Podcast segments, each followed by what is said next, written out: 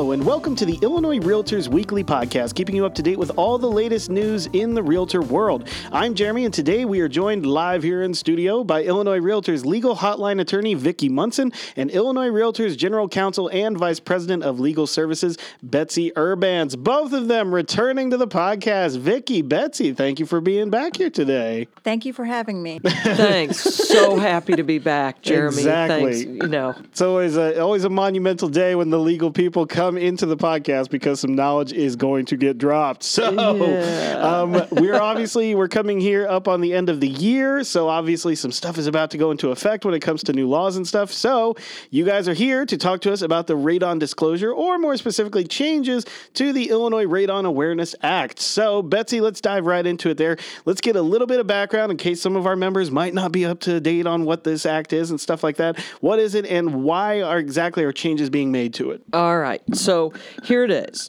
Uh, as all of our members ought to be aware, the Radon Awareness Act has been in effect for some time. It applies to almost all residential dwelling units that are being sold. And then there was a provision in it that also required disclosure to tenants in residential dwelling units if... only if there was a radon test outstanding that showed a bad result, that either didn't have a retest showing not a bad result or um, hadn't been remediated. I don't know if I said too many negatives, but I think you get the gist. It wasn't mandatory. Right. It was only mandatory if you had some uh, some idea that there might be radon above the um, dangerous levels, the four picocuries for per whatever it is. Yeah. I know it's small, but I mean, not small. I'm, n- I'm not meaning to, um, to, sure. Yeah. You know what I mean? That's in the Radon Awareness Act. Flash forward to this last legislative session where there was a bill introduced that was a completely separate bill that had mandatory landlord, housing provider, radon disclosure in it. And essentially what it boiled down to in the proposed language is that a tenant could ask for a radon inspection at any time during the course of the lease and it, use that as a basis for essentially getting out of their lease. Okay. So needless to say, for anybody out there that's in the property management business or is a housing provider themselves, um, to residential leases, this would be a very bad bill. Right. As a result, Illinois Realtors uh, engaged in a call for action, and it just happened to be occurring during the course of our, I think it was during our Capitol Conference. Well, there's some symmetry. One of our events. Yeah, yeah. So we issued the call for action, our realtors responded, and the bill was stopped. The bad, bad bill was stopped. And we'd been arguing all along, if you're going to do something, do it in the Radon Awareness yeah, Act. There's a law so, already existing yeah, for this. So yeah. Here it is in the Radon Awareness Act. This is the compromise bill. So now uh, that gets us to where we are today. And yeah, exactly. So Vicki, why don't you jump in here now and uh, kind of tell us what are those changes to the Illinois uh, Radon Awareness Act that our members need to know about? Sure. So these changes affect residential leases only. Okay. Um, and there still exists that exemption for units that are located on the third story or higher above ground level. So if that's the case, no disclosure is required. Mm.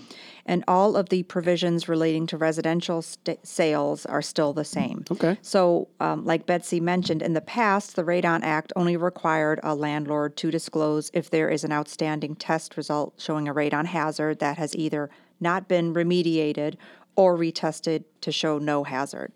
So this new amendment to the Radon Act will now require lessors to provide the Illinois Emergency Management Agency pamphlet titled Radon Guide for Tenants, copies of any records or reports that indicate a radon hazard, and a disclosure report. So the tenant would then get ninety days to conduct a radon test in their unit, and if a hazard exists, the tenant may terminate the lease if lessor does not mitigate using a radon contractor. The lessor could also hire a radon contractor to retest, and if that is negative, it can be used as proof of a no hazard for two years. Yeah, this is always like what I love when I talk about um, you know, government affairs stuff with Jimmy or anybody else on our team is like, it's so easy to just say like, no, no, no, no, no to a bill. But like, it always seems like Illinois Realtors is like, okay, we see what you're wanting to do here. Let's help, let's help you guide it to a place where it should be. Right. And, right. And let's make it, it, yeah, make it manageable. Uh, you know, nobody wants radon. Right. Nobody's pro radon. We're not pro radon. We're definitely uh, anti-radon, but we also don't want to have extremely burdensome yeah. regulations on our on our folks or on housing providers. Yeah, yeah, exactly. So it's, this seems like a really good middle ground that we've arrived at here um, in, in terms of some of this stuff, at least from where it started, right. um, definitely when Correct. you compare that. Correct. Yep. Um, so how exactly, though, will these changes affect our members and what they do for their clients? Um, are there any examples that you might be able to give us? Sure. So for our members that handle residential leases, they need to be aware of the lessor's responsibility to complete the disclosure form and provide that radon guide for tenants pamphlet. And of course, if the lessor has any reports or records that indicate a radon hazard. Now, we have prepared a new form. It's called Disclosure of Information on Radon Hazards to Tenants, and that will be made available to our members shortly. And we will provide a link to the I E M A Radon Guide for Tenants. Mm. And the language in the disclosure form uh, that we've prepared is taken directly from the Radon Act. I also think our members should note the timing of providing these documents to tenants. So the Radon Act states, quote, at the time of a prospective tenant's application to lease a dwelling unit, before a lease is entered into, or at any time during the leasing period upon requ- request, the lessor shall provide the prospective tenant or tenant of a dwelling unit, end quote.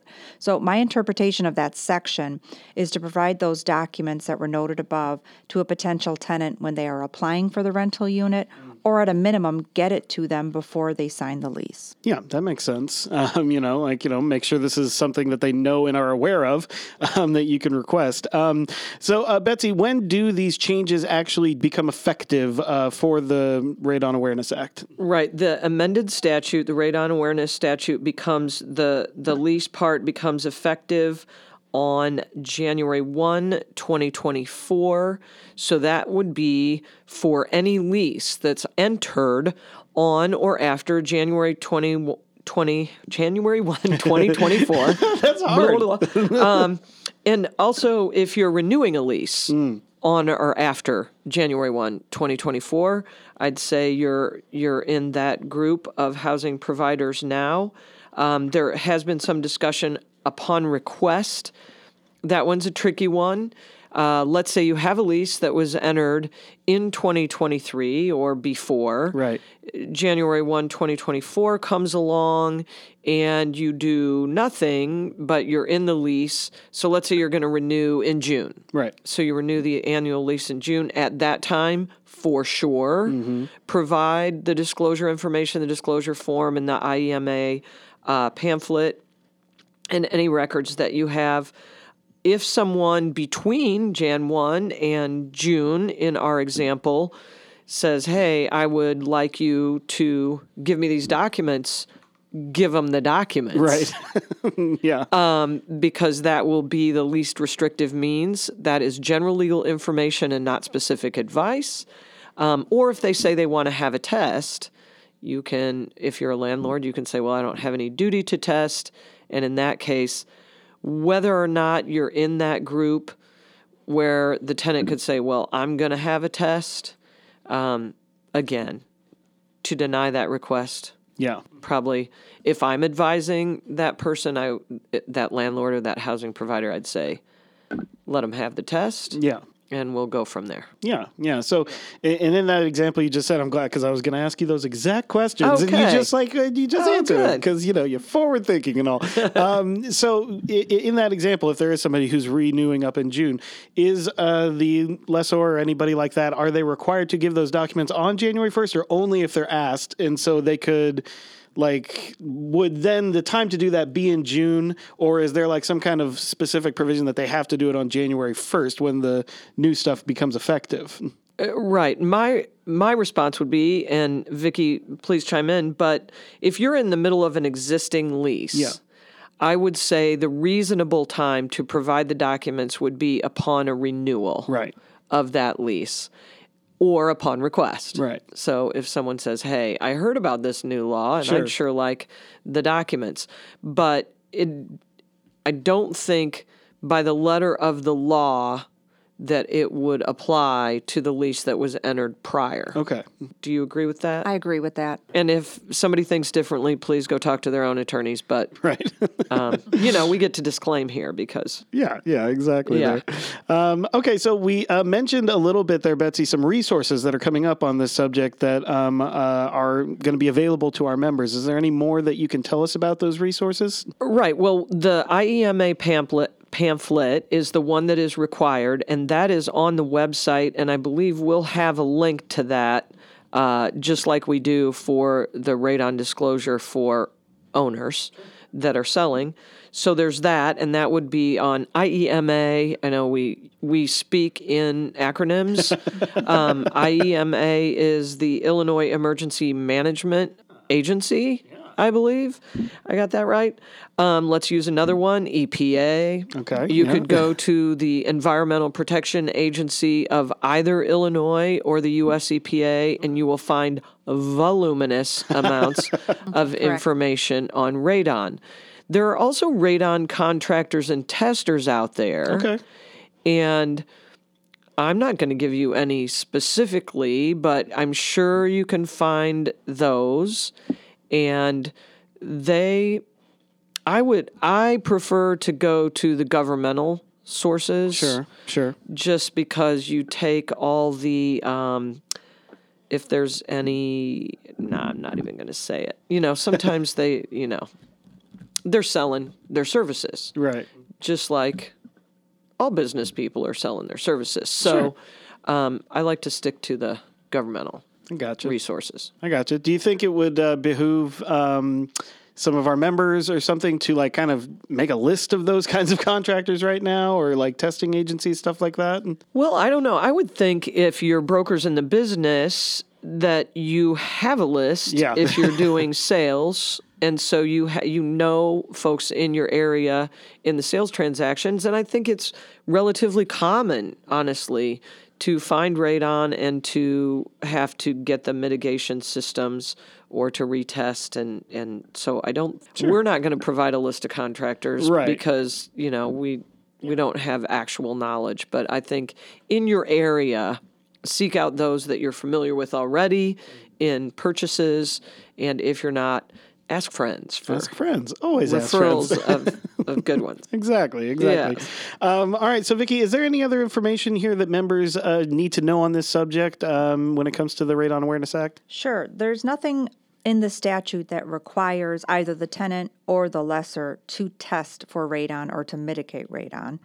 Um, and if a tenant is renewing an existing lease, like Betsy said earlier, I would definitely recommend that the lessor provide the disclosure and the guide and any other reports or records at that time. Exactly, exactly. See, I'm not a lesser at all, and I feel like I'm and I'm informed. So, I get it, I get it there. Um, well, once again, Betsy, Vicki, um, is there anything else that uh, maybe the, that you can think of right now that they need to know before we sign off here? Well, you know, Vicki and I, we think new year, new laws, so right. we want our folks to be aware that um, our own Real Estate License Act has a couple changes in it that are not coming to my mind right at the moment that will go into effect one one twenty-four. I think one change that is in there is there's a slight change to uh, termination provisions in answer, really, to a business model that we saw out in the world where uh, a company was entering into listing agreements that lasted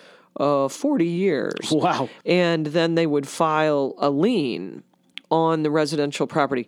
I will say they would file a purported lien. Okay. Because in my own opinion, those are not, they they would not have attached to the property, but that's a whole different discussion for another day. Uh, but anyway, there's some provisions in there that take care of that situation, so folks should know about that, and we will be, we have written, and we will continue yeah. writing and talking about these things. And also, it's important to know that immigration status, okay, effective one one twenty-four, will officially be a protected class under the Illinois Human Rights Act. I would um, I, I would venture to say that immigration status is probably already covered by a number of other protected classes. So I don't know if it will change lives a super lot, but, um, you know, again, like any other protected class, you cannot refuse, deny, prohibit, limit sales or purchases of real estate to folks solely on the basis that they are in any of the protected classes. Gotcha. Vic, got anything? No, she's like giving me you that covered it. Cut it off system. Let's get well, back to I, our work. I will just say, of course, I believe uh, tease-wise, we could say there's an article coming out from you guys in the uh, new Illinois Realtor magazine coming up. Yes, yes. Uh, stay tuned. Stay, stay tuned, tuned for that about that. And I don't know, maybe another like video series that we might be dropping there on new laws. Uh, oh, yeah. Who knows? Yeah. The last one was very popular, back by popular demand, everyone. Um, well, once again, Again, Betsy, Vicki, you guys uh, are always just so knowledgeable. You make our members more informed and, and more confident, I feel, in doing their job, knowing that we've got this team here looking out for them and looking out for their interests. So um, on behalf of them, I will just say, once again, thank you for joining us on Illinois Realtors Weekly. Thanks, Thanks for, having, for having, us. having us. Yes. And of course, everyone, thank you, our listeners, for joining us on another episode here. As always, give us a rating and a review on your podcast app of choice. And if you want any more content from Illinois Realtors, simply search for us on your favorite social media app. We will see you next week.